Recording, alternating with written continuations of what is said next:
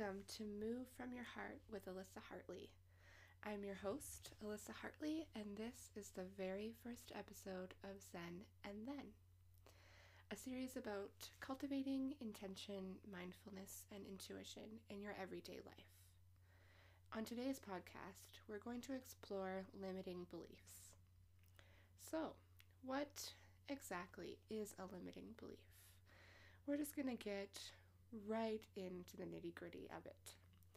Limiting beliefs are ideas that we carry about ourselves that we unknowingly let hold us back in life. They are little unconscious behaviors that are firmly rooted in fear. So everyone has them, but not everyone knows that they have them. And really, the trick to them losing their power is to get really, really clear about them and to get to know them. So, by getting to know them, we're exposing them for what they really are. We're transforming them into our own personal affirmations, and then we're just lovingly setting them free. So, affirmations are uh, words or a series of words that we can say to ourselves. Um, usually, creating a routine with it, trying to to say the affirmations every day, um, and it's almost like a little bit of hypnosis. So we're really tricking our minds into believing what we're saying, because our words are power. So I believe in the power of affirmations. Um, don't get me wrong on that. I really, really do. But really, the most powerful in affirmation, excuse me, in my opinion, is uh, personalized. So they are the ones that were once deeply rooted in fear or deeply rooted in a negative belief and are lovingly transformed into an affirmation that we create so, exploring limiting beliefs has really been one of the most soul expanding exercises that I have ever done. And I say that, I don't say that lightly. And I'm so, so thankful for my teacher that brought this practice into my life, and I am forever grateful.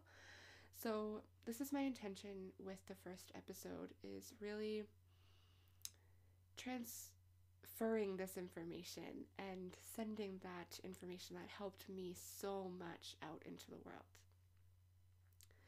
So, I want you to think of three limiting beliefs that you have right now. So, we're just starting small and uh, no forcing here. We're really just letting the first three things that come to your mind just come up. And I mean it when I say that once you start investigating these limiting beliefs, they really they really keep coming. and uh, they can be a little harsh. So just when you're when you're going into this place, just remember to come at this exercise with uh, self-love and compassion. And don't be afraid to go deep because that is really where where the magic happens. So you might want to grab a journal and just write down whatever comes to mind. Um, and I really find putting it on paper tends to make it all feel a little bit more real. And you have a chance to really ask yourself when you put it down on paper if you really truly believe it or not. So, after you write them down and get them out into the physical reality, the next step is to transform them. So, really try to get to the root of where the limiting belief stems from. Um, a lot of people carry common limiting beliefs, and I'll just list a few just to get uh, you started here. But uh, a really common one is I am not good enough. Um, people carry a lot of judgment that they're not uh, up to par with other people or you know they're not worthy of certain things in life um, another one would be I'm ugly, so a lot of people really carry negative uh, beliefs about how they look, a lot of self image. Um, another really deep limiting belief is that I'm too poor. So, a lot of people carry uh, negativity around money.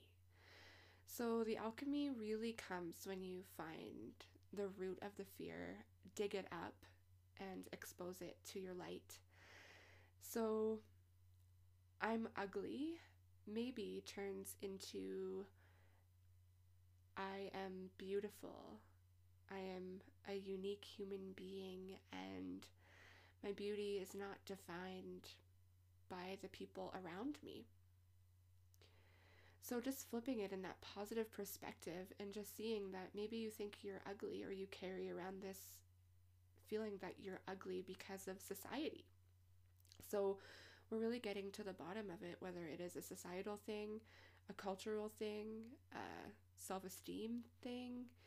Is it something you were brought up believing? So, really, really finding your own roots. Um, so, I can't achieve what I want in life. Maybe gets molded into the affirmation of I am powerful and I am manifesting everything I desire. So it's the powerful affirmation of you can manifest whatever you want. Uh, I'm too poor maybe becomes I am supported by this beautiful universe and abundance follows me wherever I have my passion. So it really is truly amazing how when you find these little nuggets of fear and that negative self-talk, they they do lose their power. So when you find yourself thinking that, you know, you're not good enough or that you're too poor to achieve something, the fact that you have brought, excuse me, the fact that you have brought some light to your negativity you become aware the next time that you think of that and you become a little bit separate from it and realize that these are not your thoughts, these are simply your negative beliefs. And you get the choice to decide whether you do truly believe that or not. So, your invitation today is to use your limiting beliefs as tools of empowerment. So list the first three that immediately come to your mind just on a separate piece of paper. Transform that negativity into your affirmation and then rip up your limiting beliefs into a million pieces. Just let it go. And then place your new words of love and your love note to yourself somewhere where you can see them all the time. So I would recommend either by your bedside or on your bathroom mirror or maybe in your car somewhere where you're going to see it most days, uh, hopefully every day. Or set an intention to read them every day and just make it a priority to keep those loving affirmations in the forefront of your mind. So, this is really a transformative process. Um, in my experience, it's been a healing process. I've realized how much control that I actually have of my thoughts and beliefs and feelings. And when you realize that you are in control, I mean, that's where you find your strength, you find your courage. So we're really letting all of these go. So I highly recommend as well doing this exercise at least twice a year, and that's minimal twice a year. Um, I know some people that practice this uh, every change of season. So that's something that you can do as well, or just maybe um, on holidays or something like that when you have a few minutes to yourself. But as I said, the more you discover, the more will come up. So I cannot stress this enough that it is so important to come at this process with the eyes of love and um, really embody the self love, like as much self love as humanly possible. It can be extremely hard and it can be really, really deep work. And it may, you know, force you to be a little bit raw with yourself. And it can also bring up a lot of negativity that maybe you didn't realize was buried in your in, in inside. Uh, so please, please, please, please, please come at this with compassion. And then just know that your fear is not in control and you can rise above it and you do have the power and you are in charge. It just takes a little bit of gardening. So I really, really hope that you enjoyed this first episode of Zen and Then. Um, join me next week as we explore the idea of surrender. Until next time, friends.